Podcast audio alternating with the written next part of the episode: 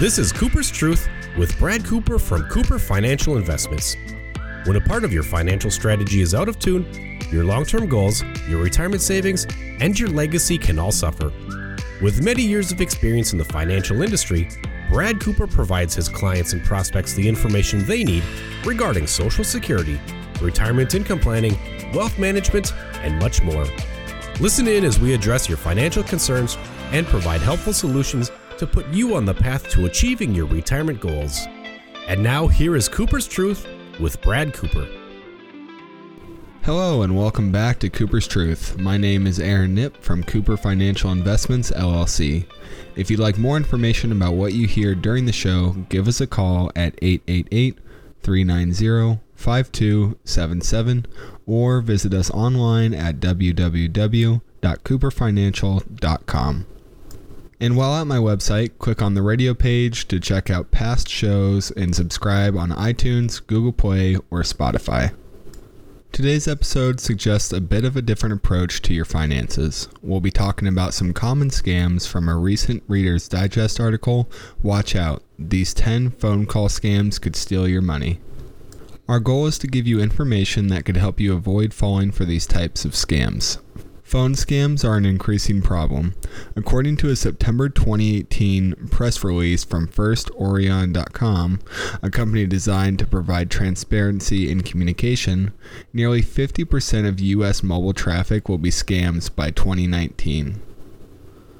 So, arming yourself with knowledge about different types of phone scams could be useful in keeping your financial information safe. The first phone scam mentioned in the Reader's Digest article is the Can You Hear Me scam. This con is designed to record your voice when you answer yes. This recording can then be used to claim that you agreed to something you didn't. One way to avoid this is to answer in a full sentence. Reader's Digest suggests using I could hear you just fine instead. It's likely that you heard about the next scam that's especially prevalent during tax season. The caller will pretend to be an Internal Revenue Service agent threatening legal action if you don't pay a balance immediately. They may even ask you to confirm your personal information. This is all a scam. The IRS only uses official letterhead for communications. As a matter of policy, they won't call you. Even if you feel the call might be legit, hang up and call the IRS directly. If you do have an issue, the official phone number should connect you with the appropriate department. While the IRS won't call you, your bank might. So, how do you know if these calls are legitimate? Perhaps your bank is calling to verify recent transactions on your card. You could safely answer yes or no to these questions, but don't provide any additional information. If they ask for further details, hang up, flip your bank card over, and call the customer service number. They can verify if the call is legitimate. Curiosity is hard to resist, and that's something that scam artists are counting on. The one ring scam plays into your curiosity. Your phone will ring, but just once. The scammers want you to call back out of curiosity and confirm that your number is a working number. They may answer or call you back later and flip the script by asking why you called them.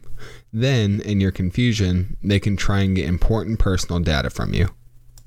Technology can be frustrating and confusing, and scammers use those emotions to con you out of your data. In this scam, you could receive a call from someone claiming to be from a major technology company like Apple, Microsoft, Facebook, or even your local internet provider. They may ask if you've had a computer or phone problems lately. They may ask if you've had computer or phone problems recently. They may then offer to fix the problem by having you download software or an app. This malware will then slow down your computer or phone and potentially steal your sensitive information. If you have problems that require tech support, hang up and call the company directly.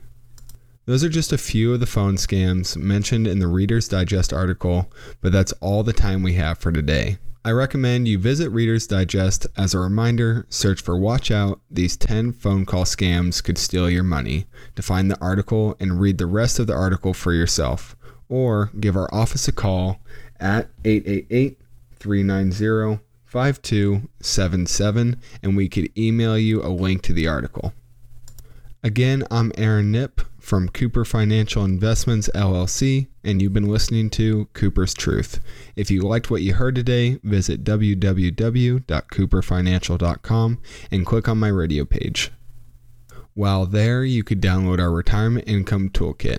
This toolkit has the information you need to help secure your retirement.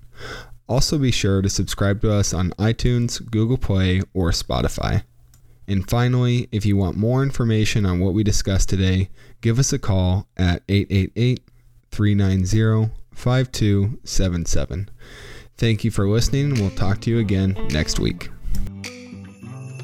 Thank you for listening to Cooper's Truth. Don't pay too much for taxes or retire without a sound retirement plan. For more information, please contact Brad Cooper at Cooper Financial Investments. Call 888 390 5277 or visit them online at cooperfinancial.com. Advisory services are offered by Cooper Financial Investments LLC, a registered investment advisor in the state of Arizona. Insurance products and services are offered through Cooper Financial Group LLC, an affiliated company. Brad Cooper and Cooper Financial Investments are not affiliated with or endorsed by the Social Security Administration or any other government agency. All matters discussed during this show are for informational purposes only. Each individual situation may vary, and the opinions expressed here may not apply to everyone. Materials presented are believed to be from reliable sources, and no representations can be made as to its accuracy. All ideas and information should be discussed in detail with one of our qualified representatives prior to implementation.